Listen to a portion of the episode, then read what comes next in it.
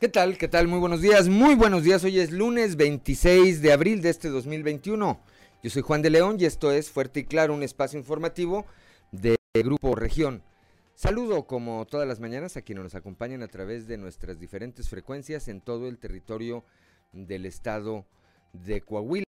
Aquí para el sureste a través de la noventa y uno punto tres de frecuencia modulada para Saltillo, Ramos Arizpe, General Cepeda, Arteaga y Parras de la Fuente, por la noventa y uno punto uno de F M eh, para las regiones eh, centro, centro desierto, carbonífera y cinco manantiales, transmitiendo desde Monclova, desde la capital del acero, para la región laguna de Coahuila y de Durango, por la ciento tres punto cinco de F M, transmitiendo desde Torreón, desde la Perla de la Laguna, y para el norte de Coahuila y el sur de Texas, transmitiendo desde Piedras Negras, por la noventa y siete punto nueve de F M. Un saludo también a quienes nos siguen a través de las redes sociales por las diferentes páginas de Facebook de Grupo Región. Les decimos excelente, excelente lunes, excelente inicio de esta semana. Avance rápido el tiempo, por cierto, pues ya estamos, fíjense, a veintiséis de abril. Ya eh, corrieron prácticamente los primeros cuatro meses de este año. Bueno, pues hoy, eh, hay, hoy hay mucha información, pues hoy dije, ¿verdad? Es que de repente se vale también. Hoy hay mucha información y estos son los titulares de hoy. Aumentan los delitos sexuales en Coahuila en comparación con el año anterior. Los delitos de carácter sexual en el estado han presentado un aumento del cuarenta y cuatro por ciento en lo que va del año. Esto de acuerdo con cifras del Secretariado Ejecutivo del Sistema Nacional de Seguridad Pública, que eh, da este reporte durante el primer eh, trimestre, durante el primer trimestre de, del año. Más adelante le tendremos los detalles. A partir de ayer, domingo, volvió la ruta recreativa a Saltillo. Ahí en el Boulevard Venustiano Carranza, desde, desde temprana hora, decenas, si no eh, es que fueron centenas de saltillenses acudieron a este paseo dominical para realizar alguna actividad física o de esparcimiento. El espacio, por cierto, pues, y además era lógico, ahí en este espacio aparecieron los candidatos a eh, la presidencia municipal de Saltillo. Más adelante también le estaremos platicando todos los detalles. El obispo de Saltillo, Monseñor Hilario González García, comentó que el aumento del aforo en las celebraciones litúrgicas y el aumento de bodas, ya el que se estén ya eh, cada vez llevando a cabo más ceremonias de esta naturaleza, apoyará o ayudará a incrementar las finanzas de la diócesis, ya que debido a la pandemia por el COVID diecinueve, la iglesia atravesó por una crisis a raíz de la baja de feligreses y del cierre de los templos. Hablando de cierres, los cierres Las clausuras por infringir protocolos sanitarios contra el COVID diecinueve han disminuido al pasar, esto aquí en Saltillo por supuesto, al pasar de cinco establecimientos que se, que se clausuraban cada fin de semana a uno cada dos semanas. Esto lo da a conocer el director de Desarrollo Urbano aquí en la capital, Andrés Garza. Después de que se vacunó a los maestros en la carbonífera, pues ya se prepara el inminente regreso a clases presenciales. Van a iniciar con programas piloto de manera híbrida. Más adelante también Moisés Santiago Hernández nos dará todos los detalles de este tema. Sin sorpresas, sin sorpresas y eh, sin ninguna cuestión que eh, trastocara el orden, pues se llevó a cabo ayer el eh, primer debate virtual de los candidatos a presidente eh, municipal de Piedras Negras, organizado por el Instituto Electoral de Coahuila. Norma Ramírez más adelante nos platicará de este tema. En Torreón, en plena época electoral, detectan un programa de apoyo por doce millones de pesos y licitación, una licitación de treinta mil tarjetas de débito allá en Torreón. Víctor Barrón más adelante nos va a tener todos los detalles de esta información. Con la finalidad de promover un estilo de vida saludable y activo en los trabajadores, Coahuila implementa y promueve acciones que inciden en la disminución del sobrepeso y obesidad para prevenir enfermedades crónicas crónico-degenerativas como la diabetes y enfermedades del corazón. Esto lo señala la señora Marcela Gorgón, quien es presidenta honoraria del D I F Coahuila. Ayer por la noche, la Sala Regional del Tribunal Electoral del Poder Judicial de la Federación, la Sala Regional del Trife, con sede en Monterrey, Nuevo León, eh, pues eh, resolvió, resolvió echar hacia atrás la determinación del Consejo General de, de negarle el registro a Evaristo Lenin Pérez Rivera para que compita como candidato a diputado federal, de tal manera que Eh, el exalcalde, el también exalcalde de Acuña, podrá hacerlo. Sin embargo, su nombre no aparecerá en las boletas electorales, toda vez que estas ya han sido impresas. La opción para esa eh, candidatura estará a nombre de, de Brígido Moreno, que fue el candidato que registraron. Bueno, esta, esta y otra información hoy aquí en Fuerte. Comenzamos.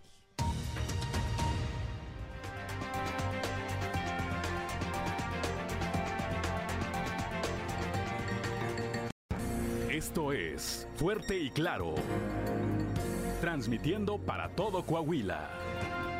Fuerte y Claro, las noticias como son, con Claudia Olinda Morán y Juan de León.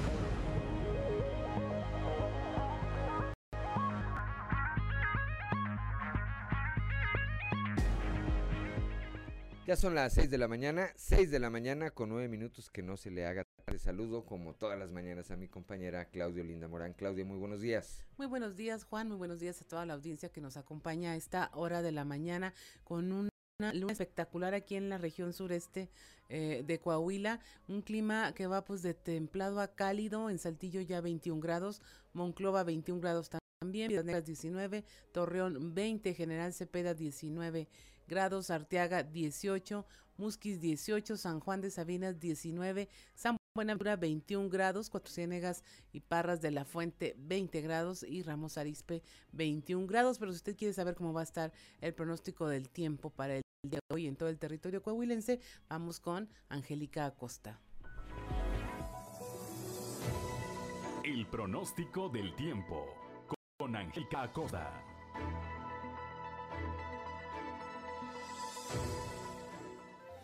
Hola, hola, ¿qué tal, amigos? ¿Cómo están?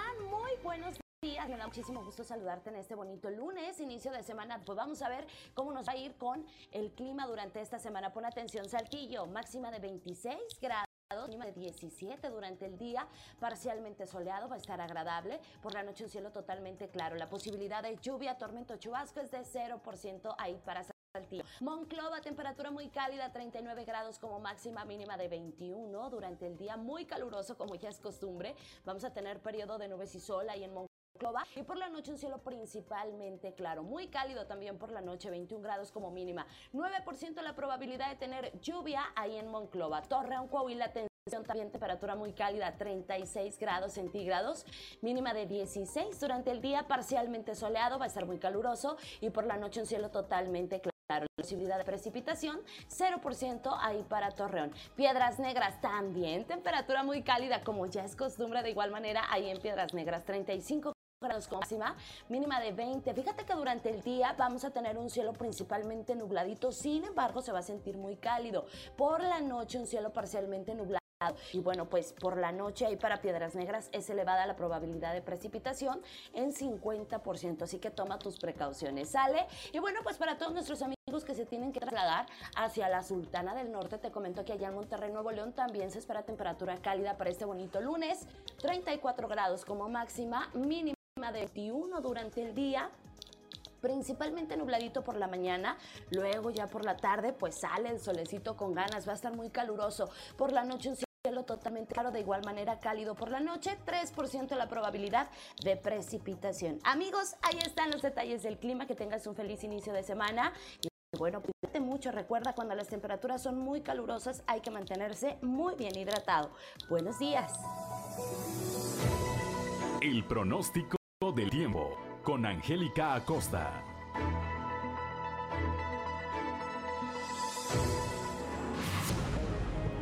Ya son las A las seis de la mañana, seis de la mañana con doce minutos, decíamos que hoy es veintiséis de abril y si usted quiere saber qué ocurrió en un día como hoy, vamos con Ricardo Guzmán y las efemérides del día. one, two, three o'clock, four o'clock, rock. ¿Quiere conocer qué ocurrió un día como hoy? Estas son las efemérides con Ricardo Guzmán. Un día como hoy, pero del año mil novecientos, nació el sismólogo estadounidense Charles Francis Richter, creador de la escala para medir la magnitud de los movimientos telúricos que lleva su apellido. También, el veintiséis de abril, pero de mil novecientos tres, nació el biólogo mexicano Enrique Beltrán, autor de numerosos textos sobre recursos naturales y su conservación, que han sido utilizados por científicos nacionales y extranjeros para clasificar numerosas especies. Y un día como hoy, pero de mil novecientos trece, en Piedras Negras, don Venustiano Carranza autorizó la expedición de papel moneda por valor de cinco millones de pesos para sufragar los gastos del ejército constitucionalista.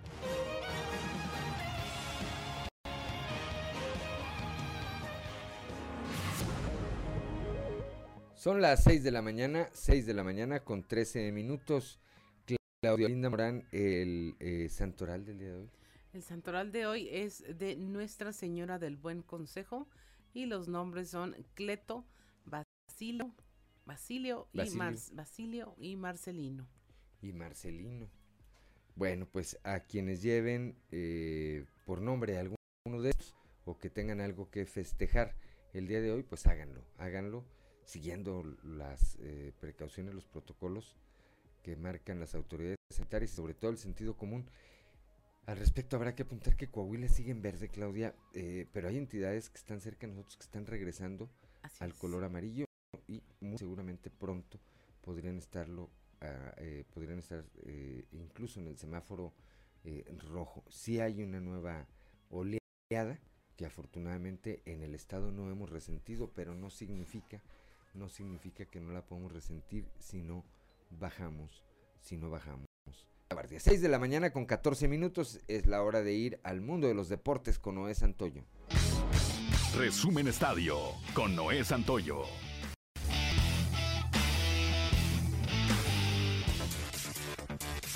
Los Rojos del Toluca vencieron de una manera contundente a las Águilas del la América tres uno en el estadio Nemesio diez, volviéndose a posicionar en zona de repechaje y terminando con las aspiraciones de las Águilas de llegar al primer lugar general de la competencia, el cual quedará en manos de la máquina de Cruz Azul. Y el día de hoy, en el cierre de la jornada dieciséis, el Club Santos Laguna va y se mete a la casa de los Tuzos del Pachuca. Javier Chicharito Hernández extendió su excelente inicio de temporada en la M L S y firmó un triplete con el que Los Ángeles Galaxy derrotaron este domingo tres goles por dos a los Red Bulls de Nueva York. El atacante mexicano tiene cinco goles en dos partidos con el Galaxy, después de sumar apenas dos anotaciones en dos encuentros el año pasado. Una temporada de debut en la M L S plagada de lesiones. Poco menos de tres meses del inicio de los Juegos Olímpicos postergados por la pandemia, las autoridades de Tokio y de la segunda área metropolitana más grande de Japón, Osaka, establecieron órdenes de emergencia con la intención de frenar un aumento de casos de coronavirus. Las medidas que estarán vigentes durante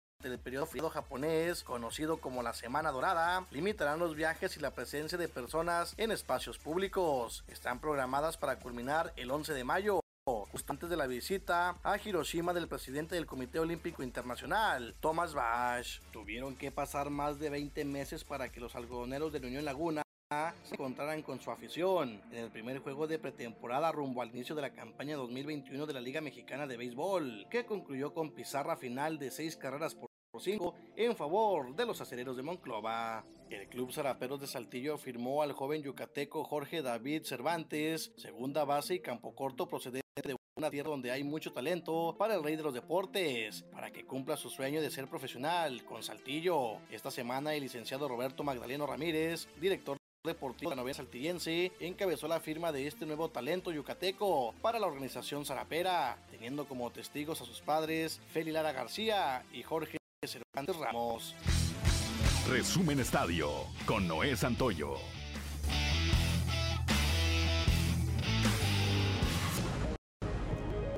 Ya son las seis de la mañana, seis de la mañana con diecisiete minutos, la cotización peso dólar. Claudia Olinda Morán, ¿cómo inician las operaciones este lunes? Este lunes veintiséis de abril, bueno, el tipo de cambio promedio es de un dólar por diecinueve pesos con ochenta y dos centavos, eh, sigue esta tendencia a la baja, la compra diecinueve con cincuenta y nueve, a la venta veinte pesos con seis centavos. Bueno, pues ahí para quienes... Eh, realizan operaciones de esta naturaleza, ahí está cómo van a arrancar eh, la cotización entre ambas monedas seguramente en un ratito más. Son las seis de la mañana con diecisiete minutos y regresamos con Claudia Olinda Morán y un resumen de la información nacional.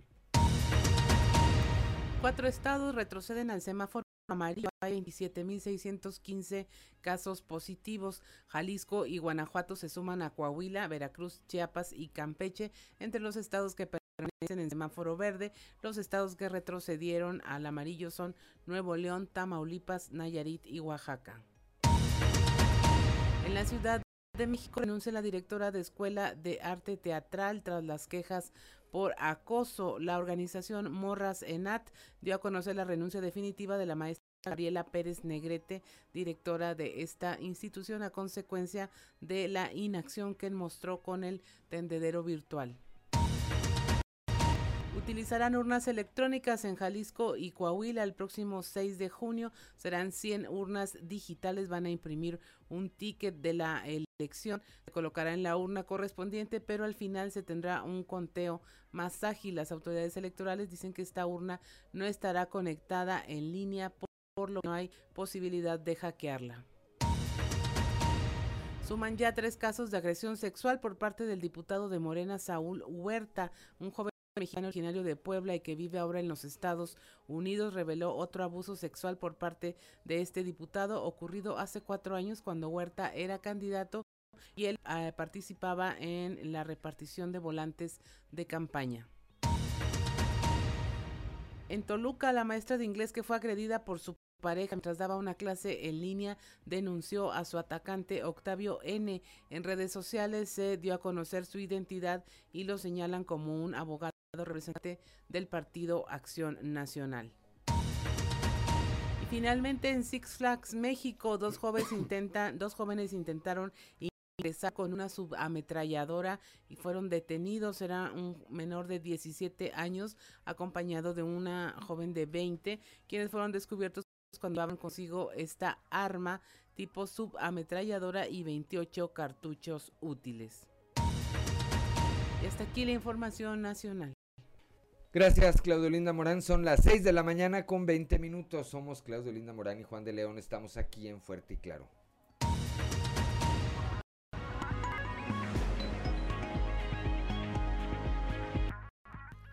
Ya son las seis de la mañana, seis de la mañana con veintitrés minutos. Que no se le haga tarde. Somos Claudia Olinda Morán y Juan de León. Estamos aquí en Fuerte y Claro. Saludo de nueva cuenta a quienes nos acompañan Eh, a través de las frecuencias de Grupo Región en las distintas regiones del estado. Allá para la región Laguna por la ciento tres punto cinco de F M, para la Laguna de Coahuila y de Durango, transmitiendo desde Torreón, desde la Perla de la Laguna. Para la región Centro, Centro Desierto, Carbonífera y Cinco Manantiales por la noventa y uno punto uno de F M, transmitiendo desde Monclova, la capital del acero. Para el norte de Coahuila y Sur de Texas por la noventa y siete punto nueve de F M, transmitiendo desde eh, Piedras Negras, y acá para el sureste de Coahuila por, por la noventa y uno punto tres de la frecuencia modulada. Buenos días, excelente, excelente lunes para quienes se acaban de unir a esta transmisión. Bueno, pues los saludamos también, los invitamos a que nos acompañen de aquí hasta las ocho de la mañana con la información más relevante de Coahuila, del país y del mundo. Son las seis de la mañana con veinticuatro minutos. Vamos rápidamente a un panorama informativo estatal. Comenzamos aquí en el sureste con eh, mi compañero Christopher Vanegas. Aumentan los delitos sexuales en el estado. Cristo, muy buenos días.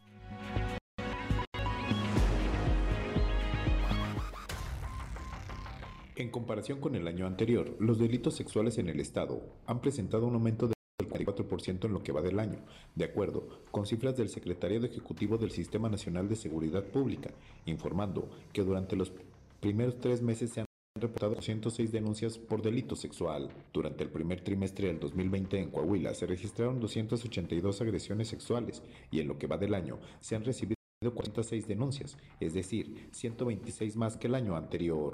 De estas cuatrocientas seis denuncias del dos mil veintiuno, ciento sesenta y seis corresponden a casos de abuso sexual, sesenta y siete a casos de acoso sexual y una de hostigamiento, cincuenta y nueve casos de violación simple, sesenta y ocho de violación equiparada y veinte casos que fueron clasificados de diversas formas como otros delitos que atentan contra la seguridad y la libertad sexual. De acuerdo con el Secretariado Ejecutivo del Sistema Nacional de Seguridad Pública, los meses de febrero y marzo de este año fueron los meses con mayor incidencia, con ciento sesenta y cuatro y ciento cuarenta y dos denuncias respectivamente. Esto quiere decir que durante el dos mil veintiuno se han denunciado cuatro punto cuarenta y nueve delitos sexuales en promedio diariamente, por lo que el semáforo delictivo se colocó en rojo en la incidencia de delitos de esta índole. Al Grupo Región informó Christopher Vanegas. seis de la mañana, seis de la mañana. Con veintiséis minutos, también aquí en el sureste del estado. Vamos ahora con Leslie Delgado, mi compañera, que ayer estuvo en este reinicio, en este reinicio de la ruta recreativa aquí en Saltillo. Leslie, muy buenos días.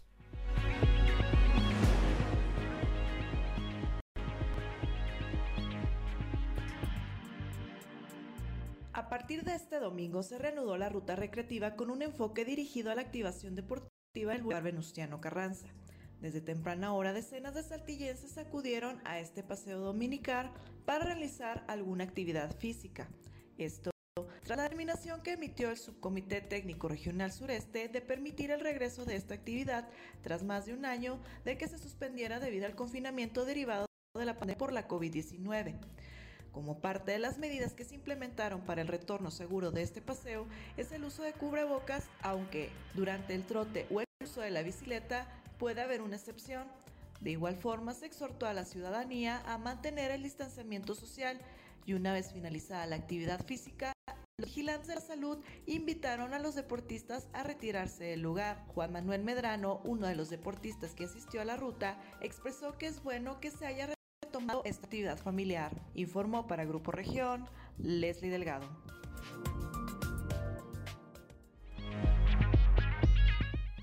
Ya son las seis de la mañana, seis de la mañana con veintisiete minutos. ¿Qué más tenemos, Claudia Olinda Morán, esta mañana?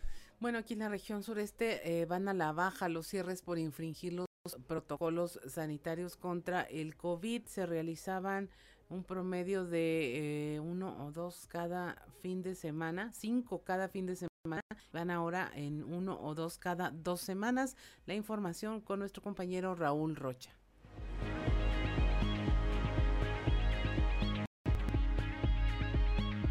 ¿Qué tal, compañeros? Buenos días. Esta es la información para el día de hoy.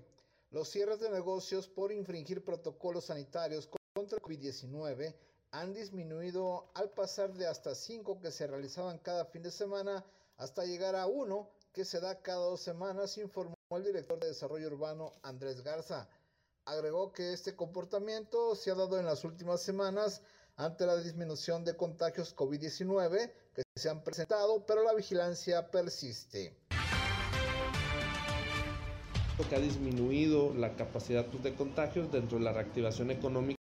También se han ido eh, avanzando un poco más. Por ejemplo, iniciamos al inicio con una cierta cantidad de aforo, este, luego pasamos al cincuenta por ciento y ahorita estamos en el setenta y cinco por ciento en este tipo de establecimientos. Entonces, la vigilancia ha ido de acuerdo a la evolución de la reactivación económica, pero seguimos haciéndolo. Y el hecho también de que vaya disminuyendo, en el momento que las, que las, este, las mismas medidas van siendo más nobles porque va disminuyendo la situación, pues es mucho más fácil el cumplirlas, lo que a su entonces disminuye la cantidad de personas que no las cumplen. Entonces, en ese sentido, ¿qué porcentaje habrá bajado de, en este trimestre? A... Híjole, pues mira, estábamos eh, cerrando a veces hasta, hasta cinco lugares en un fin de semana. Este, y ahorita hemos pasado a uno, uno, uno o dos este, cada dos semanas, o sea, uno por semana, o a veces pasa hasta dos semanas y cerramos uno. O sea, sí ha disminuido. ¿Y son cierres provisionales, obviamente? ¿No? Sí, claro, siguen las mismas modalidades que la primera ocasión. Okay. Esta es la información que tenemos para el día de hoy. Buen día. Ya son las seis de la mañana, seis de la mañana con eh, treinta minutos. ¿Qué más tenemos, Claudia Olinda Morán? Bueno, este fin de semana, eh, antes del fin de semana en redes sociales estuvo moviendo el llamado reto de la violación. Sigue la alerta por esto en redes sociales. La policía cibernética, bueno, habló de una contención desde casa de este tipo de eh, temas que se vuelven virales y que surgen en Estados Unidos. Guadalupe Pérez nos tiene la información de cómo eh, se está todavía al pendiente de este tema en la región centro.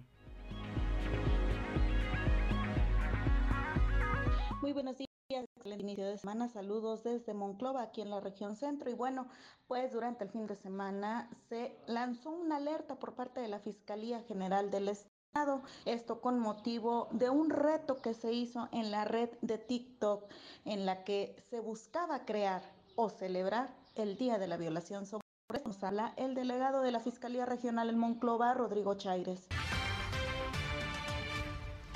No tenemos nosotros documentado todavía ni ningún incidente relacionado o que alguna red social específicamente haya influido en el comportamiento de alguna persona o en la comisión de algún delito. Por eso, pues únicamente es el exhorto, es una alerta y pues que los padres se mantengan en comunicación con sus hijos. No vemos un riesgo latente y cualquier situación eh, pues lo va a estar monitoreando la policía cibernética. Igualmente cualquier persona eh, que se sienta amenazada, agredida, eh, puede recurrir a la policía cibernética. El contacto más fácil es a través de su página de Facebook por un inbox, y las delegaciones, los agentes del Ministerio Público pues estarán igualmente pendientes por cualquier situación o cualquier persona que necesite ayuda y que se presente eh, físicamente en alguna de las unidades de investigación. Bueno, tal como lo precisa, aunque no se tenía un señal directo de una persona, ya que este reto se generó en Estados Unidos, en donde también se activó una alerta generalizada en el país por esta situación, pues al momento se mantiene la alerta y se conmina a los padres de familia a estar al pendiente de lo que ven y siguen sus familiares. También, por supuesto, en esta alerta se señalaron los delitos a los que podrían caer aquellas personas que siguieran este reto, lo intentaran cumplir o simplemente por difundir el mismo en las redes sociales diversas. Saludos desde Monclova. Para Grupo Región Informa, Guadalupe Pérez. Son las seis de la mañana, seis de la mañana con treinta y tres minutos. Bueno, a quienes nos siguen a través de las redes sociales, esa foto que apareció ahí no es Rodrigo Chaires, el delegado de la Fiscalía General del Estado allá en la región centro, es el doctor Gerardo Mas, eh, Márquez Guevara, que es el fiscal general del Estado. Una disculpa. Son las seis de la mañana, seis de la mañana con treinta y tres minutos. Vamos ahora hasta la región carbonífera, ya con nuestro compañero Moisés Santiago Hernández. Preparan el regreso a clases presenciales después del proceso de vacunación a los maestros. Moisés, muy buenos días. Muy buenos días, Juan y Claudia. Es un placer saludarles desde la región carbonífera y a todos nuestros amigos que nos escuchan en todas nuestras frecuencias. En la información que tenemos para este día, bueno, preparan el regreso a clases luego de vacunar a maestros. La jefa de servicios educativos, Marisol Ávila Menchaca, aseguró que esperan indicaciones de la Secretaría de Educación y los directivos preparan las condiciones óptimas y el protocolo a seguir para el retorno a las aulas, para el cuidado e integridad de los alumnos. Esto es lo que nos comenta. Y ahora más que nunca se está revisando la posibilidad a, a regresar a las aulas de manera presencial. Como bien escucharon de nuestro secretario de Educación Educación Pública en el Estado, el doctor Higinio González Calderón, quien aclaró que bueno, empezamos con escuelas pilotos, esperamos que en próximas fechas en Carbonífera iniciemos con, con, con estas escuelas pilotos. Aún no tengo las indicaciones de cuáles serán, pero sí nos estamos preparando. Todos los directivos de todas las instituciones de básica ya están programando este próximo regreso, desde alistar las condiciones en las que se encuentran nuestras escuelas. Definitivamente es necesario regresar a las aulas. Tenemos contemplado desde cuál va a ser el protocolo, las medidas de higiene y sanidad, la limpieza total y las condiciones en las que debe estar cada escuela, cada institución y la forma a seguir para que los jóvenes y niños puedan estar dentro de un aula. Claro, es, es en conjunto Secretaría de Educación, Secretaría de Salud, tenemos que tener un protocolo, nos dan las instrucciones y a ejecutarlas tal cuales por, por el cuidado e integridad de nuestros alumnos y alumnas. Bien, pues ahí tiene usted la información, sin duda alguna está todo listo para el retorno a clases, los maestros ya se paran, en breve podrán volver a las aulas. Esta es la información que tenemos para todos ustedes, para Fuerte y Claro, desde la región carbonífera, su amigo y servidor Moisés Santiago. Esperemos que pasen un excelente día. Son las seis de la mañana, seis de la mañana con treinta y cinco minutos, vamos rápidamente a la portada del día de hoy de nuestro periódico Capital, que además ya lo tenemos aquí de manera eh, presencial, lo tenemos impreso, ahorita lo vamos a ver en, en, la, en la pantalla, en una imagen, pero aquí está ya eh, su nota principal. Bueno, crecen los delitos sexuales, ya eh, platicábamos con eh, Christopher Vanegas a, acerca de esta estadística que pues, refleja el año pasado a el de hoy, en los primeros tres meses del año, un incremento importante. Regresó la ruta recreativa el día de ayer, de nueva cuenta el Boulevard Venustiano Carranza se vio desde temprana hora lleno de gente, eh, eh, caminando en bicicleta, con sus mascotas, sin sus mascotas, con sus esposas, sin sus esposas, ¿verdad? De, en todas las variantes posibles, eh, con hijos y sin hijos y demás. Bueno, pues ahí eh, la gente regresó, tenía ganas ya y se notó, eh, tenía ganas la gente ya de estar de nueva cuenta ahí. Eh, también esta declaración del obispo de la diócesis de Saltillo, Monseñor Hilario González, dice que va a comenzar la recuperación económica para las iglesias, ya está entrando más gente, hay un mayor aforo, se están permitiendo las bodas, tipo de ceremonias están generalizando y eso evidentemente representa ingresos económicos para las iglesias y por ende para la diócesis. Escuchábamos hace un momento al director de desarrollo, de, de desarrollo urbano aquí en la capital del estado, Andrés Garza. Bajan las clausuras por no respetar medidas sa- sanitarias. Del número de negocios que están clausurando, pues ahora dice que cada dos semanas, si acaso uno o dos, después de que por fin de semana se estaban clausurando hasta cinco, hasta cinco negocios. También en la imagen principal, bueno, esta eh, información del D I F Coahuila que preside la señora Marcela Gorgón, quien eh, señala que con la finalidad de promover un estilo de vida saludable y activo en los trabajadores, Coahuila implementa y promueve acciones que inciden en la disminución del sobrepeso y obesidad para prevenir enfermedades crónico-degenerativas como la diabetes y enfermedades del corazón.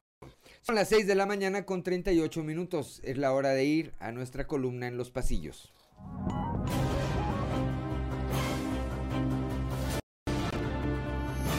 Y en el cartón de hoy, sí me recupero, que nos presenta a Luis Fernando Salazar vestido de boxeador completamente noqueado en la lona y nos dice aún así, van a ver cómo en treinta segundos me voy a recuperar.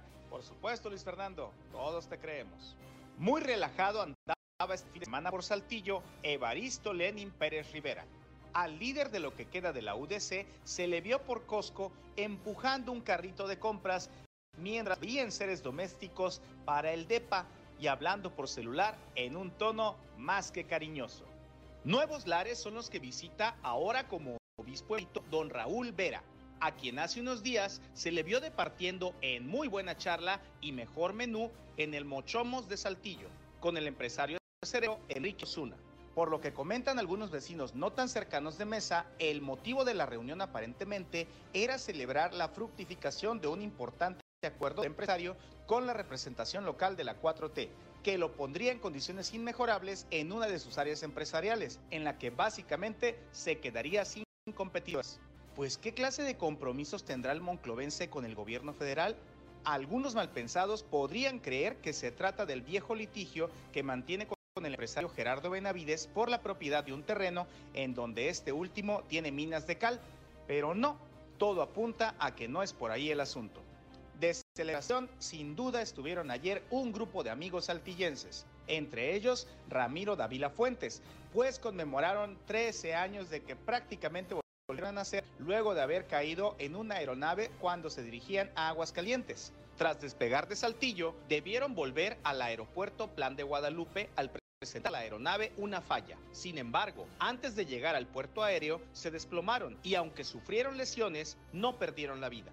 De felicitaciones también ayer el dirigente nacional del P R I, Alejandro Moreno, quien recibió con motivo de su cumpleaños parabienes de parte de sus correligionarios en Coahuila, entre ellos el presidente del P R I y diputado local Eduardo Olmos y el dirigente estatal de ese partido, Rodrigo Fuentes Ávila. Hablando de dirigencias nacionales, por Coahuila anduvo la expresidenta del Tricolor y hoy senadora Claudia Ruiz Massieu, junto con la también legisladora Verónica Martínez. Hicieron campaña en las regiones norte y centro del estado en apoyo a las candidatas de su partido rumbo al seis de junio. Los que se dejaron ayer ver juntos durante parte de sus actividades proselitistas de la mañana fueron los candidatos Chema Fraustro, Jaime Bueno y Jericó Abramo. Los tres estuvieron en los campos de béisbol de los veteranos, en donde además de convivir con los asistentes, establecieron compromisos de apoyo a esta actividad deportiva. seis de la mañana con cuarenta y un minutos, continuamos aquí en Fuerte y Claro.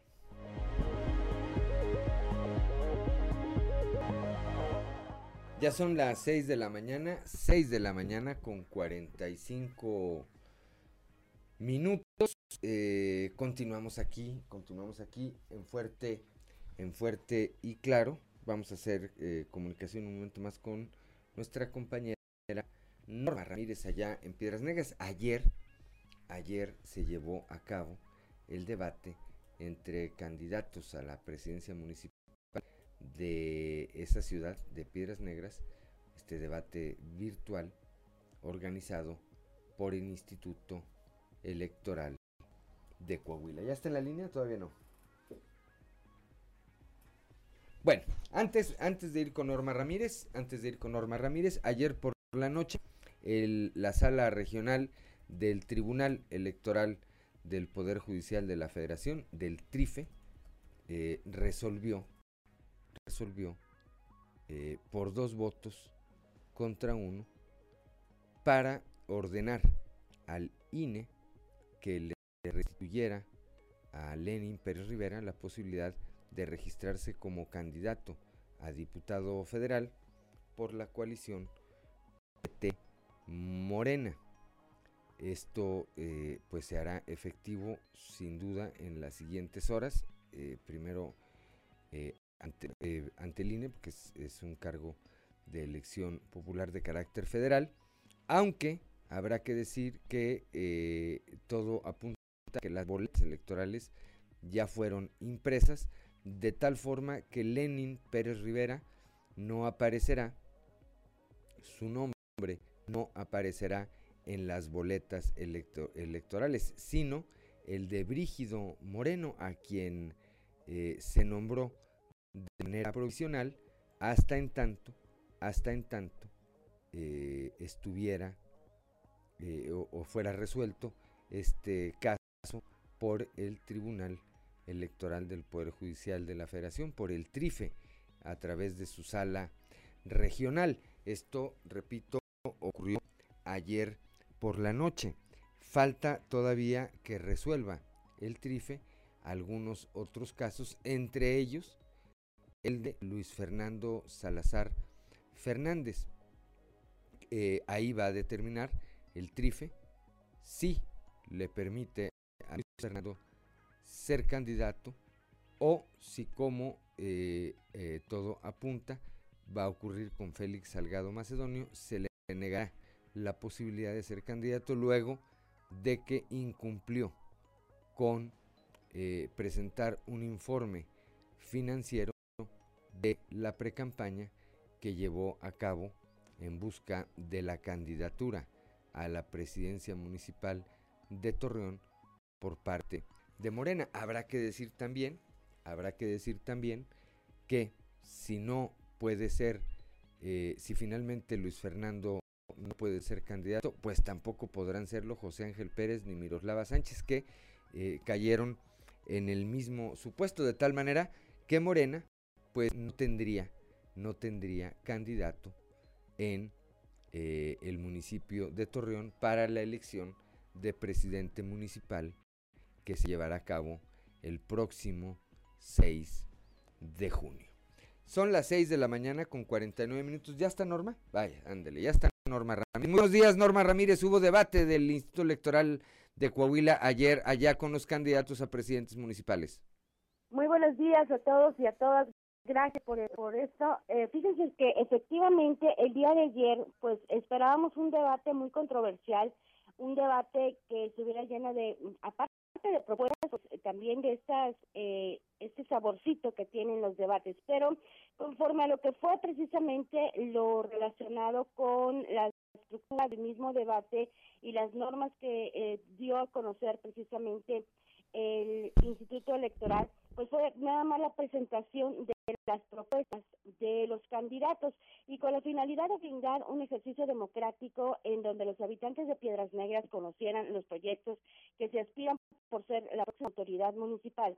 El domingo pues se llevó a cabo el primer debate virtual eh, a través de las redes sociales y que organizó el Instituto Electoral de Coahuila eh, con la temática libre. Dicho evento digital estuvo moderado por el comunicador Guillermo Herrera. En este debate, pues bueno, participaron eh, Lucía Marín Montaño del Partido Fuerza México, también Lorenzo Menera, que es independiente, así como Norma Treviño del P R I eh, y coalición con P R D. También estuvo Aida Cantú Salles del Partido Verde Ecologista, Jesús eh, Riveriño Mor eh, Monarres de Movimiento Ciudadano, también Yolanda de Encuentro Ciudad de Encuentro Social y también pues el, el independiente Luis Enrique Muñoz Villarreal, Néstor Fabián Acevedo eh, de el reciente partido Redes Sociales Progresistas, el candidato de Morena, Claudio Bres Garza, así como también la candidata del Partido Nacional, María Esther Hernández Ventura. Hicimos una recopilación de lo más importante y aquí está. Que no se me acuse con face falso que Lorenzo Menera va a traer la delincuencia organizada, porque eso lo busco, justicia, paz para todo el pueblo nigropetense. El Código Municipal de Coahuila, el Código Financiero, que nos dice que sí y que no se puede realizar, para que no te engañen, para que no te mientan. Yo propongo reducir hasta un noventa por ciento el gasto de publicidad y destinarlo a la educación. No es posible que actualmente un presupuesto de sesenta millones de pesos, diecinueve anual, se destina a publicidad. A voltear a ver otras opciones. Los que ya tuvieron su oportunidad, retírense. Yo sé que están más débiles que nunca, nada más con despensas y con mil pesos creen que van a poder ganar esta elección, pero les digo, volteen a ver otras personas y dejemos de hacer ricos a empresarios que lo único que les importa es durante dos meses de campaña estarnos aquí lavando el cerebro, pero durante los otros treinta y tantos meses nada más se vuelven déspotas, no les puedes hablar y no permiten el crecimiento. Negras sigue adelante, siguen las colonias. Y lo haremos de la mano de ya saben quién. En su última visita a, nuestro país, a nuestra ciudad, el presidente prometió y comprometió destinar más recursos a este municipio, basado en los hechos, en lo que hemos podido hacer. Yo quisiera tener el tiempo para darles un informe de todo lo pasado, pero no es un informe de gobierno, es simplemente decirle, ahí están todas las obras. Poco a poco usted las va a ir pudiendo ver. Y que no hay sueño imposible. Por eso vengo a refrendar las propuestas que he construido contigo, en tu colonia, en tu ejido y en tu organización, en un diálogo cercano y constante, contigo y por ti. Quiero de Piedras Negras una ciudad justa, humana e incluyente. Si vamos juntos, ganamos todos. seis de la mañana, seis de la mañana con cincuenta y tres minutos. Bueno, pues el formato, como bien apuntabas, eh, Norma, no daba evidentemente para que se generara la controversia o el intercambio de ideas, de tal manera que entonces fue un debate bastante, bastante light.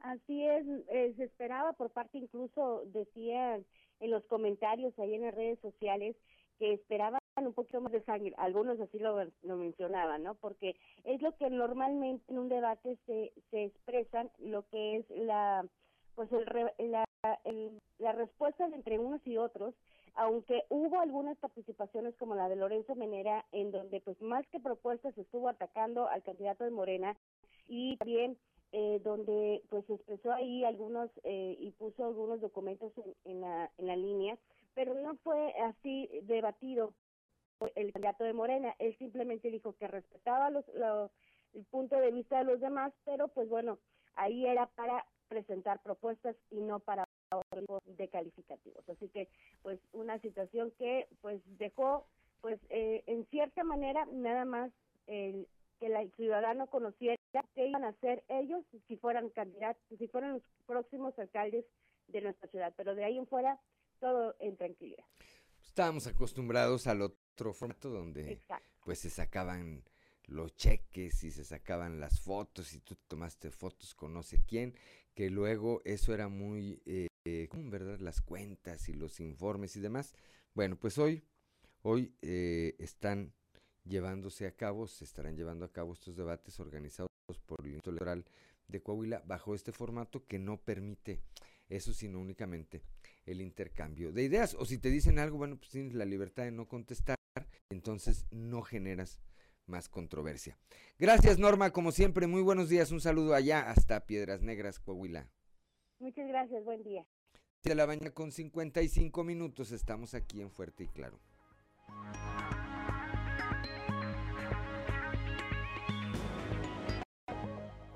Ya son las seis de la mañana, seis de la mañana con cincuenta y ocho minutos. Somos Claudia Olinda Morán y Juan de León, estamos aquí en Fuerte y Claro. Vamos ahora hasta la región lagunera, allá con nuestro compañero Víctor Barrón.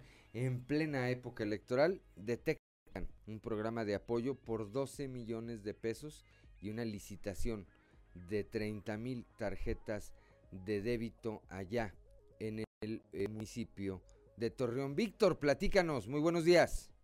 Muy buenos días, Juan, y buenos días a nuestros amigos de Fuerte y Claro. Así es, pues el antecedente directo de todo esto es que el pasado viernes en sesión de Cabildo, eh, regidores de oposición y regidores independientes formaron una especie de bloque eh, mediante el cual la suma de votos eh, eh, dio pie a el rechazo de las cuentas públicas, tanto de marzo como del primer trimestre de dos mil veintiuno.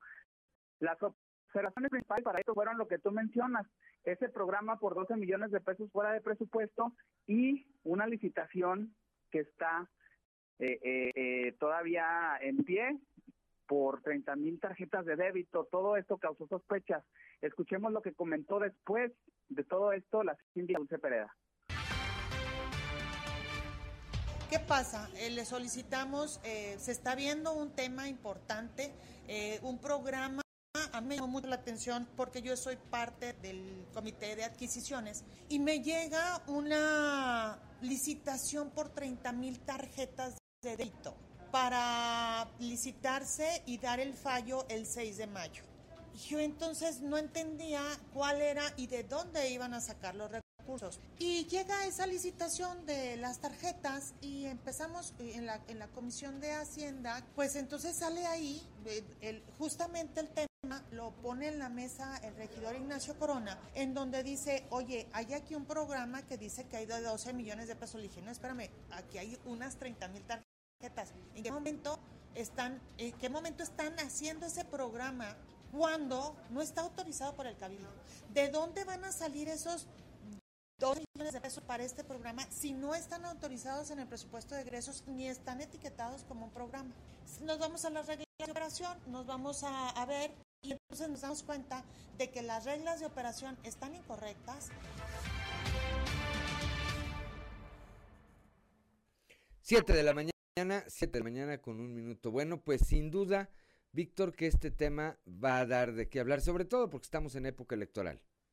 Así es, eh, eh, es cuestión que viene por parte de distintas fracciones. Por un lado, la del P R I con Dulce Pereda, por otro, Morena con eh, eh, Nacho Corona. Y eh, otros regidores independientes, Juan, también señalaron que si persiste la negativa de la tesorera Mayela Ramírez Sordo de dar un argumento de todo esto, porque ya se negó ir a la Comisión de Hacienda, ya eh, eh, la volvieron a citar y no fue, mencionaron los regidores independientes que eso podría ir hasta la FEPADE, Juan. Bueno, pues a lo mejor anda, a lo mejor anda de asesor ahí del municipio Memo Anaya. Hay que recordar que en el proceso electoral, el segundo que perdió eh, este contra Miguel Riquelme, bueno, pues se descubrió, se puso al descubierto por parte de un medio de comunicación eh, nacional toda una, toda una simulación de pagos que se hacía precisamente a través de tarjetas fantasma. Vamos a estar atentos, Víctor, para, para lo que nos vaya, para lo que vaya surgiendo allá con respecto a este tema y que nos vayas informando de manera oportuna. Gracias, como siempre, y te deseo que tengas un excelente inicio de semana. Gracias, igualmente, un saludo para todos.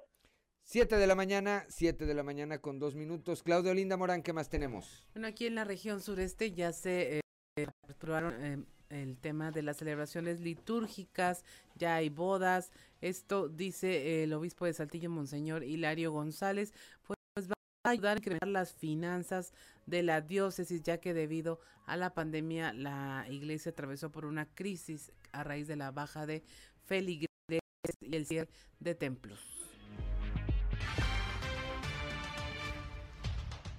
Espero que ya la gente haya recuperado sus trabajos, que tenga ya ingresos más o menos estables, que, que se sientan un poquito más ahogados para que dentro de su de, de, administración de sus bienes nos puedan ayudar, ¿verdad? No, no es una intención de captar más bienes o más dinero, ¿verdad? Sabemos que nuestra población está dolida, somos reflejo de ello, ¿verdad? Creo que en eso queremos ser solidarios. Si nos pueden ayudar, qué bueno, ¿verdad? Según lo que vayan viendo. El protocolo ya lo publicamos, el, el protocolo para cada celebración, para cada sacramento. La cuestión de los aforos, pues ahora cincuenta por ciento. Y este, me gustaría decir que eh, todas las, las bodas que vamos a tener es porque son, andan muy fervorosos los novios, se quieren casar por la iglesia. No, la cosa es que ya les abrieron los, los, los casinos, ¿no? Los salones. Los salones, ¿no? Los ya, salones de... Entonces, como ya les abrieron los salones, ahora si se quieren casar, ¿verdad? Yo ahí les diría a todos los novios católicos que se quieren casar, cásense porque se quieren casar por la iglesia, ¿verdad? Ya lo del baile y la pachanga y el jolgorio, pues viene por demás, ¿verdad?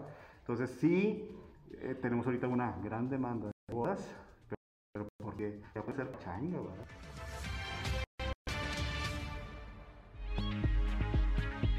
siete de la mañana con cuatro minutos. Firman ciento once candidatos a alcaldes la plataforma transparente. Esto uh, de la candidatura transparente, una uh, cantidad que califica como buena el coordinador de la Comisión de Desarrollo Democrático de Coparmex, Alfredo López.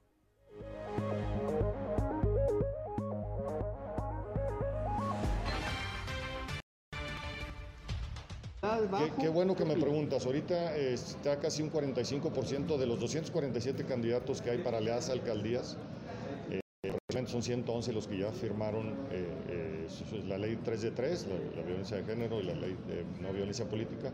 Y igualmente, algunos, la mayoría, firmaron los compromisos anticorrupción que nosotros propusimos ahora junto con el I E C. Este, entonces, creo que va por buen camino. A un cuarenta y cinco por ciento a estas fechas, creo que muy bien. A, a medida que se acerca el seis de junio, pues esperamos que mayores candidatos se suman a esta propuesta de candidatura transparente y, y pues exhortamos a todos los candidatos que no lo han hecho para que se suman a esto, ¿no? ¿La de los diez compromisos, cuánto porcentaje me dijo que iba? Eh, eh, de, de ahí, como el noventa y cinco por ciento de los que ya firmaron, eh, firmaron los compromisos anticorrupción. O sea, de los ciento once, ciento cinco han firmado los compromisos anticorrupción. siete de la mañana con seis minutos. Va en serio mi plan municipal municipal de desarrollo económico para Saltillo, dice el candidato Chema Fraustro. Él aseguró que su administración será caracterizada por la generación de empleos bien pagados, el apoyo a emprendedores y la reactivación económica de grandes, pequeñas y medianas empresas.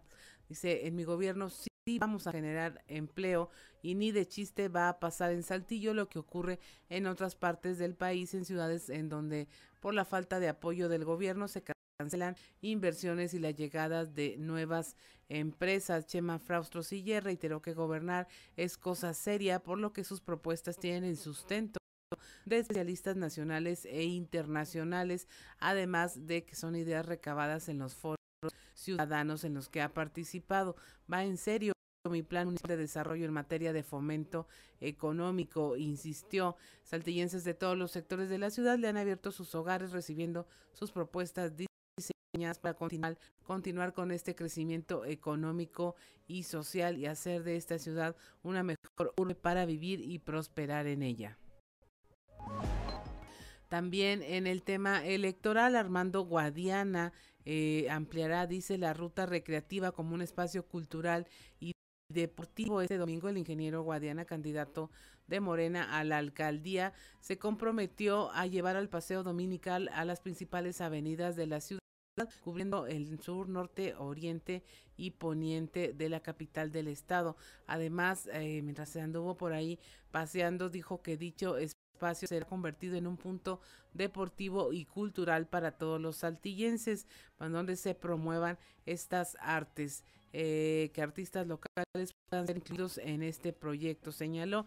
eh, Guadiana, Guadiana Tijerina aseguró que la reconversión de la ruta buscará que el paseo dominical forme parte de de las atracciones turísticas de la capital de Saltillo, y esto se sumará a los programas municipales de cultura que se incluyen en el plan de gobierno del Movimiento de Regeneración Nacional en Saltillo.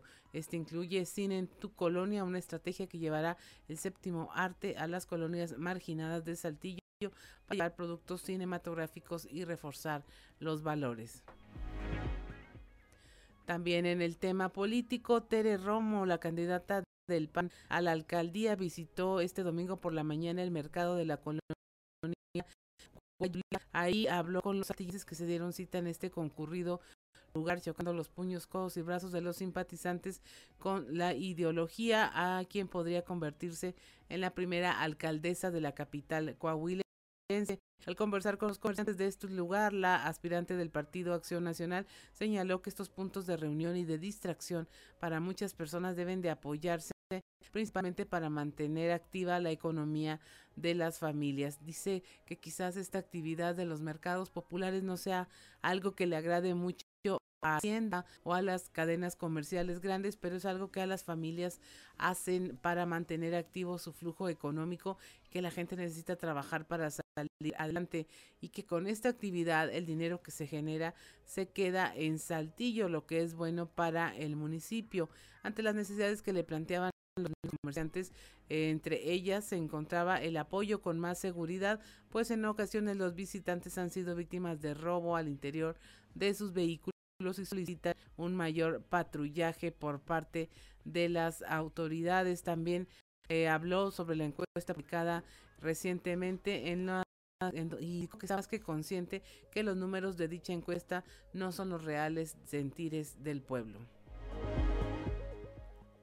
Siete días de la mañana en La Laguna propone Román Alberto el retorno del programa de empleo llamado Marea Roja, esto para hacer frente a los estragos que en materia de empleo han dejado tanto la pandemia por el COVID como las malas políticas públicas que han despertado la desconfianza de los inversionistas. El candidato del P R I a la alcaldía en Torreón, Román Alberto Cepeda González, propuso que regresara la llamada Marea Roja. Es justo por eso también que hemos planteado regresar la línea ro la, la marea roja, pero mejorada. Mejorada hablo con lo que hoy ocupe, si bien se hizo hace algunos años, hoy ocupa necesidades diferentes, mejorarla por un tema también de la generación de empleo. Hoy se le paga a una compañía, ¿sí?, la, la misma cantidad, entonces es importante también que se quede claro, ¿sí?, que hoy es más importante el número de gentes que le podamos dar empleo de manera permanente, temporal, a beneficiar a una sola compañía. Entonces, se gasta el mismo dinero. Entonces, número uno. Y número dos, también creo que hay dos términos: el desempleo causado por la pandemia y el desempleo causado por las malas políticas públicas a nivel nacional, que han causado falta de confianza en los inversionistas, ¿sí?, y en la consecuencia eh, que esto puede tener. Es fundamental. También no podemos dejar de lejos, porque es algo que sí. El, la falta de incentivos, la falta de, de políticas públicas que nos generen confianza en todas las actividades económicas, hoy están detenidas, unos están esperando a que pase la elección, pero al final del día hoy tenemos gente que necesita trabajo, que sí, unos son parte de la consecuencia de la pandemia, otros son parte y la consecuencia de una incertidumbre.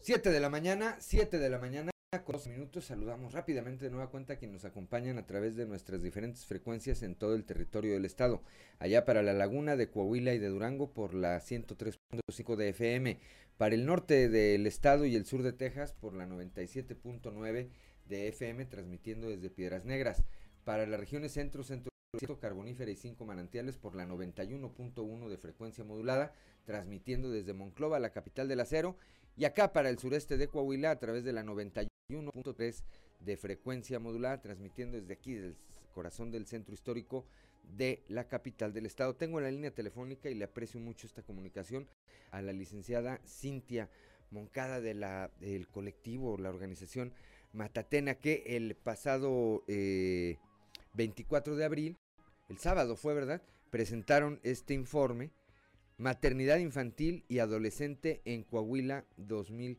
diecinueve. Platícanos, eh, Cintia, buenos días, te aprecio mucho que nos hayas tomado esta comunicación. ¿Cómo sale Coahuila en esta estadística? Hola, muy buenos días, muchas gracias Juan y Claudia por, por la oportunidad de, de hablar de, del trabajo que presentamos este sábado. Bueno, pues eh, en general el informe nos muestra que en dos mil diecinueve Coahuila ocupó el tercer lugar en embarazo infantil y adolescente. Sin embargo, pues una de las apuestas de la asociación pues es que empezar a analizar eh, el fenómeno en dos eh, bloques, digamos, en, en dos aspectos.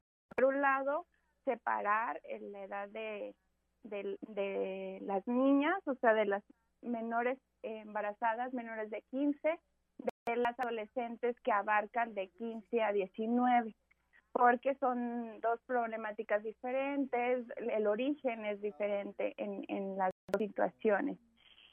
Entonces tenemos, por ejemplo, que en la maternidad infantil el, el rango, el promedio de edad de las niñas embarazadas es de catorce años, mientras que en el de adolescentes es de dieciocho. Entonces, pues obviamente no es lo mismo cuando tenemos un adolescente de dieciocho años que cuando tenemos una niña embarazada de once años. Y esta es pues una de las propuestas que, que presenta nuestro informe. Eh, ¿Cuáles son las causas, eh, Cintia? ¿Cuáles son las causas por las que, o las principales causas que detectaron ustedes por las que una niña, como bien lo apuntabas, de once años puede resultar embarazada? Bueno, pues de entrada estamos hablando de un delito, porque en Coahuila el Código Penal establece que tener relaciones sexuales con una menor de quince años es una violación.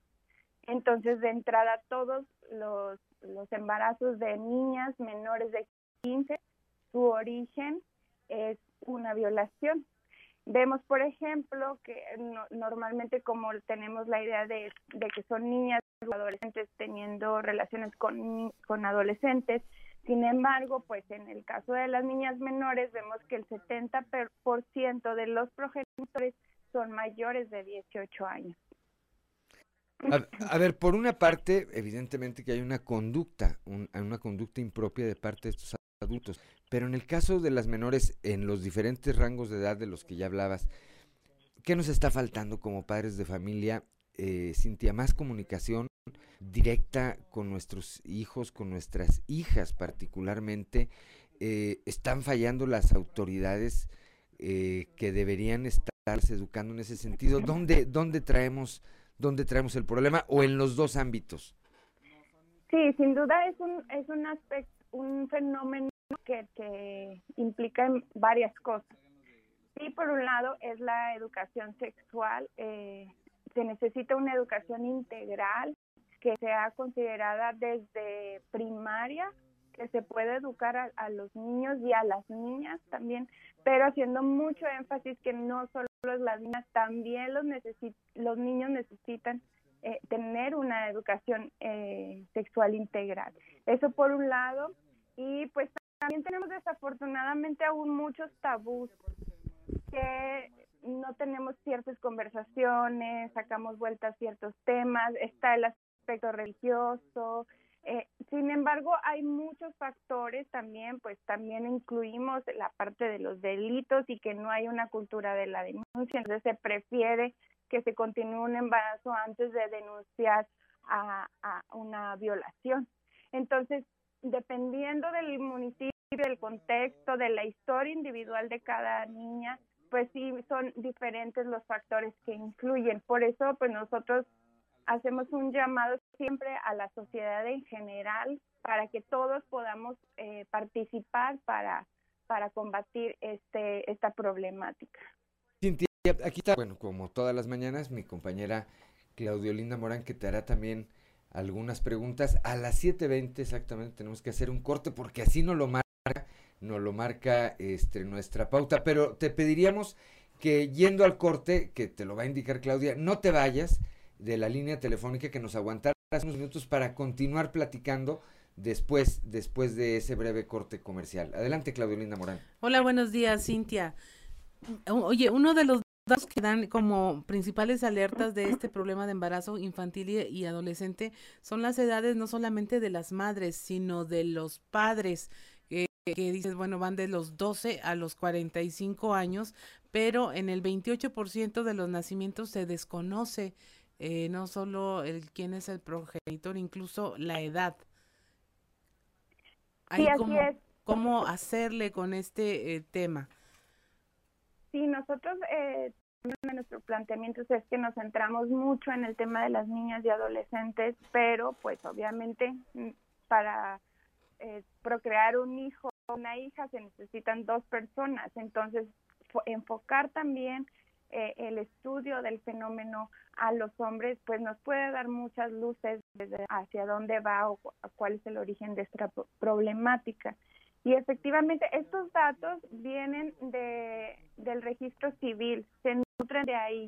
Entonces, hay, pues puede haber diferentes circunstancias, ¿no? Como no se quiere decir quién es por Eh, miedo de que es probable que sea un familiar o alguien cercano y que no se quiere decir para que no, no denunciarlo, y pues otras veces se prefieren no, no no mencionarlo porque no se ha hecho responsable, porque este múltiples razones, ¿no? Entonces, una de las cosas es que es muy importante que podamos tener una base de datos de eh, información confiable, porque así como hay este eh, hueco, digamos, enorme de información que no conocemos, pues también hay otros aspectos que también se quedan en, en, el, en el desconocimiento, ¿no? Entonces, sí urge una base de datos que en el que se pueda tener toda la información posible sobre, sobre el tema.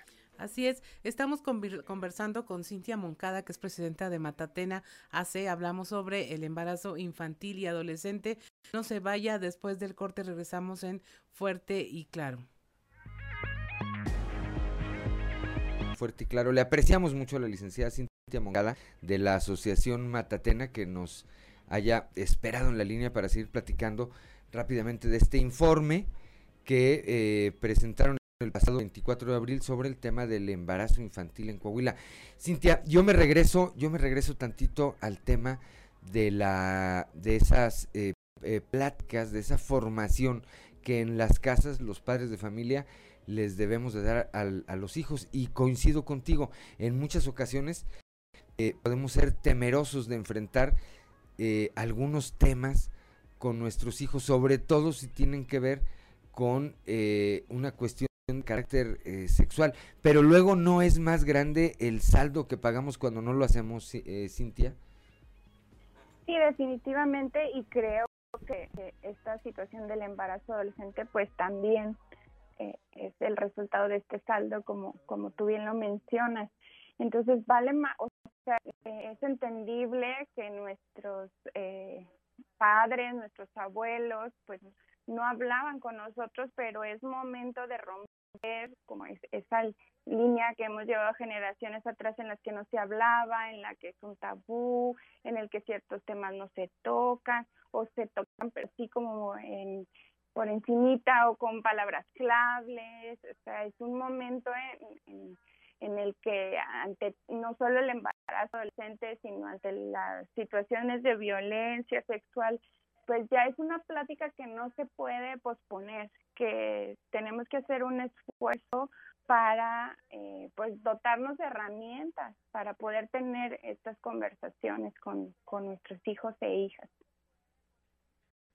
Yo me acuerdo hace algunos años todavía había eh, campañas en los medios de comunicación, una eh, que espero que la recuerdes, tú eres mucho más joven, pero había una que decía, eh, si alguien eh, te hace algo, te dice algo, eh, aléjate y cuéntaselo a quien más confianza le tengas. Bueno, hasta eso, hasta eso perdimos en eh, los medios y durante un tiempo, durante el tiempo que tuvo vigencia esta gran campaña, pues yo quiero pensar que algún resultado positivo eh, se obtuvo con una niña o con un niño que se hubieran salvado de un de una cuestión de un abuso sexual. Creo que ya eh, podríamos estar hablando de un resultado, pero hasta eso hemos perdido, Cintia.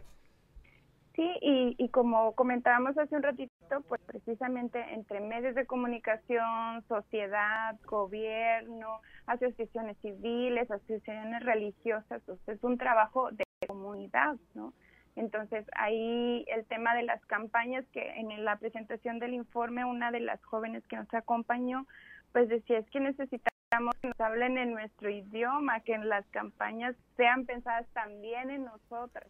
Eh, nos comentaba, por ejemplo, que hay clases, ella le ha tocado clases, ella es muy, es muy joven, de diecisiete años, pero dice, sacan a, a los compañeros de la clase cuando se van a tocar temas de, de educación sexual. Entonces, a estas alturas, de, estamos en el dos mil veintiuno, pero todavía se dan estas circunstancias de sacar a los jóvenes cuando se van a tocar temas sexuales. Cuando por los eh, medios tecnológicos que hoy tenemos, los celulares, las tablets, el internet, el Facebook, todo, pues tienen acceso a esa y a muchísima más, a muchísima más información. Claudia Olinda Morán. Sí, tía, uno de los datos que también reflejan ustedes es que, bueno, que es más en el área urbana en donde se están registrando estos nacimientos, cuando anteriormente se decía que por un asunto de costumbre o de permisibilidad, las zonas rurales eran más comunes que hubiera este tipo de relaciones de personas mucho mayores con niñas o adolescentes. Sí, efectivamente, eh, nosotros mencionamos mucho que, que es un, una situ situación que, que tiene que verse de una manera mucho más profunda, porque siempre decimos, ah, pues seguro es la área rural, porque este, pues usos y costumbres, por otras circunstancias, y en realidad no. De hecho, los municipios en los donde se atienden más embarazos infantiles y ad adolescentes, pues son obviamente las, las grandes ciudades, Torreón, Saltillo, Acuña. Entonces sí es un, un, una circunstancia que no es tan fácil como, bueno, pues solo es en los rurales porque este, es, eh, uso sus costumbres, o así se usa en los pueblos todavía. Entonces es, va mucho más allá. Cintia, recomendaciones. Finalmente ustedes lanzan un paquete de recomendaciones para el qué hacer. Sí, pues nosotros planteamos varios, varias eh, formas que podemos avanzar en, en este, en el, en el camino para la reducción del embarazo infantil y adolescente. Uno de ellos es lo que mencionaba hace un momento, que tiene que ver con tener estadística y datos eh, confiables que se puedan anal- analizar, eh, rescatar. Eh, investigar cuál es el contexto en el que se está desarrollando cada uno de estos embarazos, sobre todo en las niñas, para ver si es necesario ponerlas a salvo, porque tenemos datos en los que a los catorce años ya tienen dos hijos o hasta tres. Entonces, poner en, en, en dejar de sacar de la situación de riesgo a las niñas. Eh, el tema de una norma que existe, que es la NOM cero cuarenta y seis, que permite acceder a la interrupción voluntaria del embarazo en casos de violación, que se difunda, que se aplique, eh, para que un embarazo que fue producto de una violación pues no tenga que llegar a, a, a término, porque es un derecho finalmente que, que ya se ha ganado. y pensar mucho en, en, en cada uno de las, de las niñas y adolescentes que están embarazados o que son madres. No solo este, quedarnos con los datos o quedarnos con las estadísticas, sino ver la, la situación de cada una de, de ellas. eh, se, a, como bien lo mencionaba Juan hace un momento, pues las campañas son muy importantes en, en, diver, en diversos aspectos. Por un lado, la, la educación sexual. Por otro lado, que las niñas y adolescentes, que las familias en general también sepan que existen ya leyes que las protegen, que ya existen derechos ganados, eh, el tema de, por ejemplo, de la, la prohibición de los matrimonios en menores de dieciocho años, pues en Coahuila ya es una ley, sin embargo, todavía a estas alturas pues se desconoce que existe el tema de, de, la, de la violación en menores de quince años también se desconoce. Entonces, las campañas, la información, difundir los derechos que ya son están ganados es, es también una de las situaciones que eh, es urgente visibilizar y dar a conocer. Bien, son las siete de la mañana con treinta y tres minutos. Cintia Moncada, eh, presidenta de la Asociación Matatena, de verdad que apreciamos mucho tu comunicación esta mañana con nosotros, con el auditorio que tenemos en todo el territorio del estado. Además, a mí de manera personal me dio mucho gusto saludar, tenía buena cantidad de años que no platicábamos, pero vamos a estar en contacto porque este tema particularmente creo que tiene que estar en la agenda eh, continua de los medios de comunicación para que esté en la agenda permanente también de todos los que somos padres de familia. Más adelante eh, tendré oportunidad de platicar contigo de manera personal y vemos qué podemos hacer al respecto. Por lo pronto no nos queda sino agradecerte tu comunicación esta mañana. Muchísimas gracias y pues en, en nuestro Facebook Matatena Saltillo pueden consultar el informe completo si alguien lo, lo desea conocer en su totalidad. Muchísimas gracias y muy buenos días. Muy buenos días. siete de la mañana, siete de la mañana ya con treinta y cuatro minutos. ¿Qué más tenemos, Claudia Olinda Morán? Con la finalidad de promover un estilo de vida saludable y activo de los trabajadores, en Coahuila se implementa ya y se promueven acciones que inciden en la disminución del sobrepeso y obesidad para prevenir las enfermedades crónico-degenerativas como la diabetes, enfermedades del corazón. Marcela Gorgón, presidenta honoraria del D I F Coahuila, señala que este programa llamado Bienestar Integral Nutricional está llegando a los espacios de trabajo con estrategias de orientación guiadas por profesionales en la salud alimentaria. Estas tienen que estas acciones tienen que ver con el seguimiento de peso, talla, índice de masa corporal, diagnóstico de salud, tips nutricionales, promoción del consumo de agua y accesibilidad de alimentos saludables, así como consejos de rutinas de activación física. En la búsqueda de esta prevención y promoción de la salud integral de los trabajadores, el D I F Coahuila, en coordinación con la Canacintra, está desarrollando caravanas por la salud en las empresas, en donde se ha llegado a más de tres mil empleados. Esto es para promover una fuerte concienciación de la importancia del cuidado de la salud. siete de la mañana con treinta y cinco minutos. Sí, es que luego eh, perdemos de vista, perdemos de vista, Claudia, auditorio, ese tema. Nos gusta comer acá y particularmente en el norte somos, somos buenos para comer, ¿verdad? Comemos mucha carne. Tragaldabas, les dicen en mi rancho. Tragaldabas.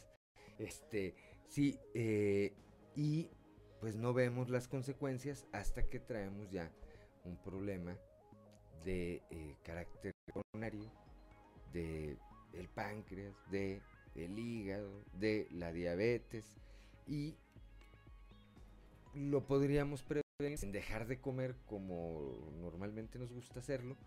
Eh, lo podríamos prevenir si, si hiciéramos ejercicio, si tuviéramos también algunas prácticas saludables, es decir, ir mediando, ir mediando una cosa, una cosa con otra, ¿no? Creo que siempre es importante, creo que siempre, eh, siempre es importante y sirve, y sirven estas eh, eh, prácticas. De repente no, tenemos que esperar a que desde las autoridades o desde las instituciones nos lo sugieran o nos lo promuevan. cuando en realidad pues eh, tendríamos que estarlo haciendo, tendríamos que estarlo haciendo de motu propio, ¿verdad? Pero bueno, son las siete de la mañana, siete de la mañana con treinta y siete minutos. Como parte de los acuerdos del Subcomité Técnico Regional COVID diecinueve Sureste, este domingo se reanudaron las actividades de la ruta recreativa de Saltillo, priorizando la práctica deportiva. Durante esta reapertura se contó con la participación de los vigilantes de la salud con el objetivo de garantizar el cumplimiento de las medidas sanitarias. Sin embargo, eh, las autoridades destacaron el buen comportamiento y la corresponsabilidad de las personas que acudieron a ejercitarse este domingo en el Boulevard Venustiano Carranza. También se contó con el trabajo de policía y tránsito municipal para el cierre de las calles, así como en labor de proximidad social y apoyo a los deportistas que acudieron. Las actividades comenzaron desde las siete de la mañana y, como se programó en el protocolo de reanudación, concluyeron a las once horas para reabrir la circulación vial. El Subcomité Técnico Regional COVID diecinueve estableció que la única actividad no deportiva en la ruta fuera el módulo de adopción canina y felina, en donde además se brindó vacunación, vacunación a las mascotas. Bueno, son las siete de la mañana, siete de la mañana con treinta y ocho minutos, siete de la mañana con treinta y ocho minutos. El presidente de la comunidad San Elredo, Noé Ruiz Malacara, considera urgente la creación de una fiscalía especializada en crímenes de odio, además la tipificación de este delito, por lo que se buscan acercamientos con el Congreso del Estado y con la Fiscalía General para exponer este planteamiento y darles a conocer estas necesidades. Escuchemos. Claro, es justo por eso también que hemos planteado.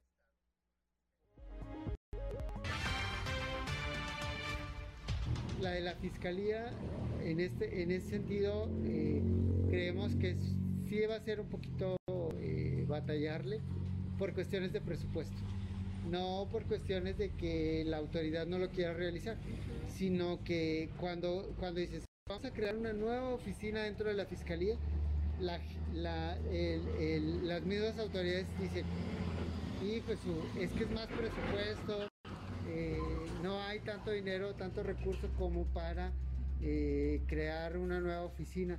Eh, entonces ahora la estrategia es eh, poder acercarnos al fiscal y explicarle el porqué, la importancia de, de, de la oficina en la Fiscalía de atención a, a delitos contra la población L G B T I, y decirle que no sea una oficina en pleno, sino que sea una oficina que se active cuando eh, se tenga algún caso. Ya son las siete de la mañana, siete de la mañana con cuarenta minutos. Somos Claudia Olinda Morán y Juan de León. Estamos aquí en Fuerte y Claro. Son las siete de la mañana, siete de la mañana con cuarenta y cuatro minutos. Vamos ahora con Alberto Borman y algo que vale la pena leer.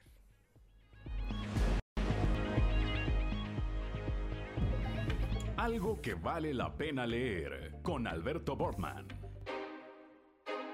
Excelente jornada, estimado amigo Juan de León y amigo Radio Escuchas, mil gracias por su sintonía. Esta semana en Algo que vale la pena leer vamos a platicar del libro El poder de las historias o cómo han cautivado al ser humano, de la Ilíada a Harry Potter, ensayo histórico de Martin Puchner, publicado en Barcelona durante el año dos mil diecinueve por Editorial Crítica, con cuatrocientas dieciséis páginas y que representa, fíjese usted, la organización sistematizada de la palabra escrita en sus distintas evoluciones tecnológicas y narrativas. Y bueno, pues es que hay que decir que contar historias es uno de los entretenimientos más placenteros y al mismo tiempo de los más influyentes. Desde las parábolas que Jesucristo utilizaba para leccionar a sus discípulos, a la repercusión de la Ilíada como texto de cabecera de Alejandro Magno en sus conquistas, estas historias representan ejemplos de lo esencial que ha resultado la invención de los relatos en el desarrollo de la humanidad. Y cuando las narraciones se plasman por escrito, eh, de esta escritura surge la literatura. Y en esta redacción de sucesos reales o ficticios se otorga el poder de cambiar la realidad y nuestra forma de conducirnos en ella. Hace algunos años, el profesor de la Universidad de Harvard, Martin Pushner, emprendió la aventura de recorrer los lugares esenciales de la historia de la literatura. Visitó Turquía, Londres, España, la región maya, y cada experiencia le permitió entender cómo las letras han transformado el mundo, y de esta travesía nació precisamente este extraordinario volumen en el que Pushner identifica con mucha habilidad el recorrido de la literatura en cuatro fases. La primera, que pertenece a los escribas y su sistema de escritura arcaico, donde los textos fundacionales hacen su aparición. En la segunda etapa emergen los grandes maestros, Buda, Sócrates y Jesús. Posteriormente vendría el auge de las novelas, que exponen a Don Quijote como la pionera e insignia.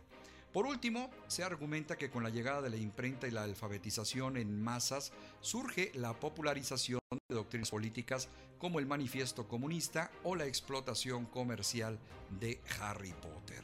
Sin duda, un magnífico periplo sobre la historia de la palabra escrita que brinda la oportunidad de comprender que un relato no es solo la narración estructurada de sucesos mediante el lenguaje, sino también el vestigio y secuencia del progreso de la humanidad. Una lectura por demás interesante, El poder de las historias de Martin Pushner. Amigos lectores, Alberto Borman les agradece el favor de su sintonía y nos escuchamos de nueva cuenta la próxima semana cuando tengamos lista la recomendación de Algo que vale la pena leer. Recuerden que en estos tiempos de monopolio digital y tecnológico, leer un libro es hacer revolución. Algo que vale la pena leer con Alberto Borman.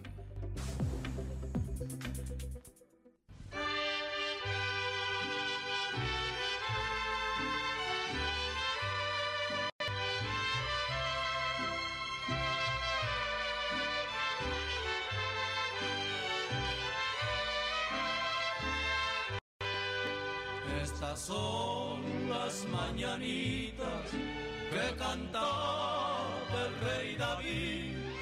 Hoy por ser día de tu santo, te las cantamos aquí.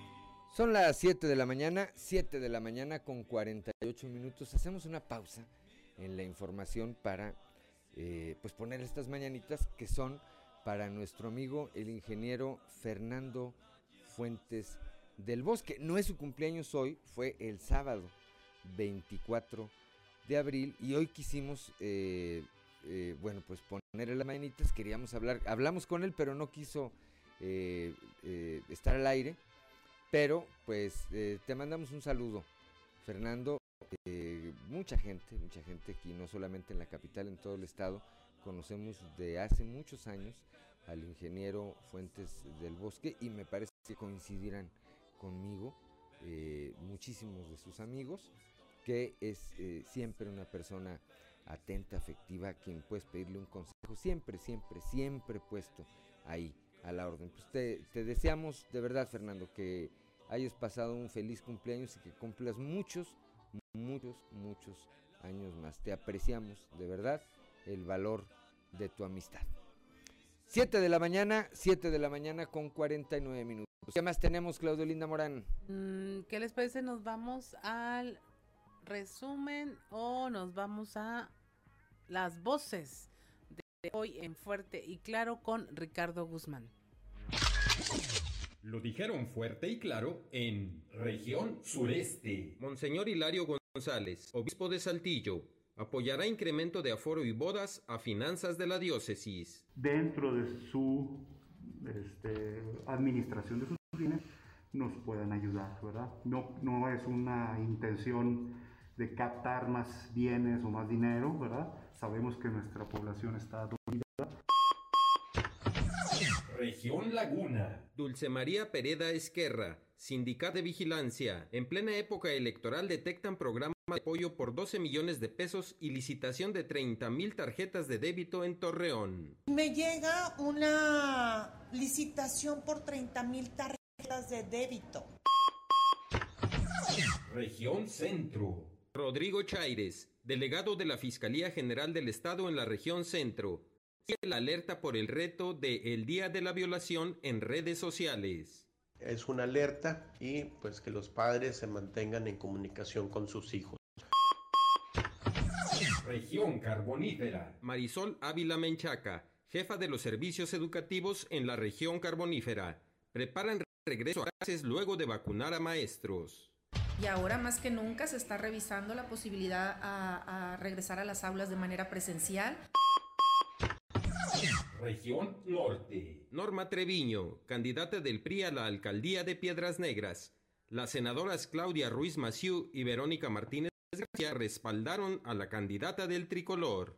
Estoy segura que, que con su trayectoria, con todo su empeño, será una sinergia perfecta para trabajar aquí para Piedras Negras.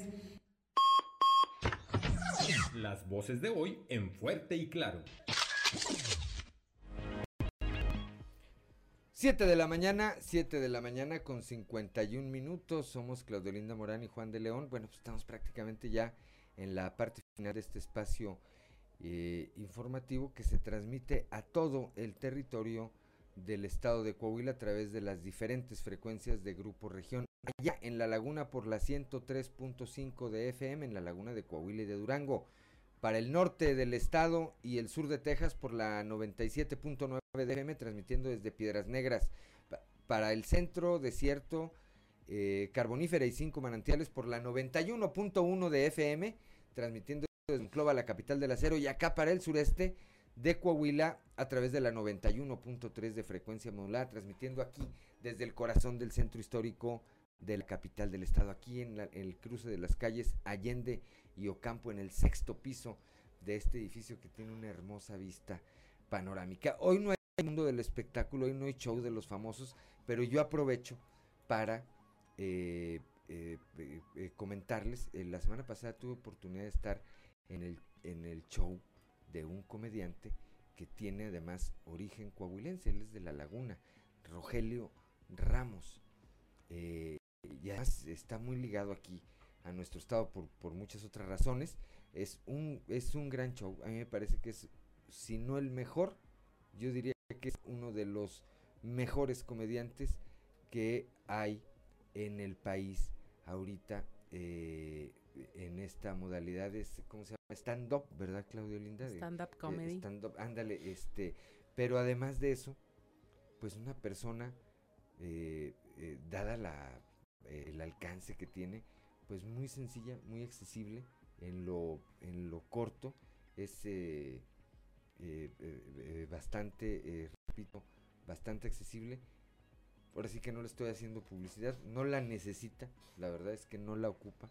Es, es, un, es un comediante que le está yendo muy bien, está haciendo espectáculos por diferentes partes del país y del, y del estado, pero si tienen oportunidad en algún momento que aparece por su ciudad, vayan a verlo, vale, vale muchísimo, muchísimo la pena. Le mandamos un saludo a nuestro amigo Rogelio Ramos. Son las siete de la mañana con cincuenta y cuatro minutos, ya nos vamos, gracias a Ricardo Guzmán en la producción de este espacio informativo, a Ricardo López en los controles, a Cristian y a Osiel que hacen posible la transmisión de este espacio a través de las redes sociales, a ti como siempre Claudia Olinda Morán por tu equilibrio o desequilibrio, ¿verdad? Como bien lo dices, pero yo en lo que eh, reafirmo es que siempre es importante el punto de vista de la mujer, pero sobre todo gracias a usted que nos distingue con el favor de su atención. Lo esperamos el día de mañana a partir de las seis y hasta las ocho de la mañana, aquí en Fuerte y Claro, que es un espacio informativo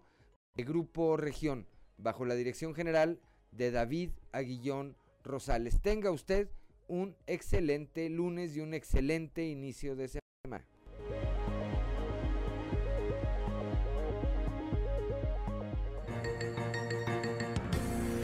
Escuchaste Fuerte y Claro, las noticias como son. Transmitiendo para todo Coahuila. Fuerte y Claro, con Juan de León. De lunes a viernes, a partir de las seis de la mañana.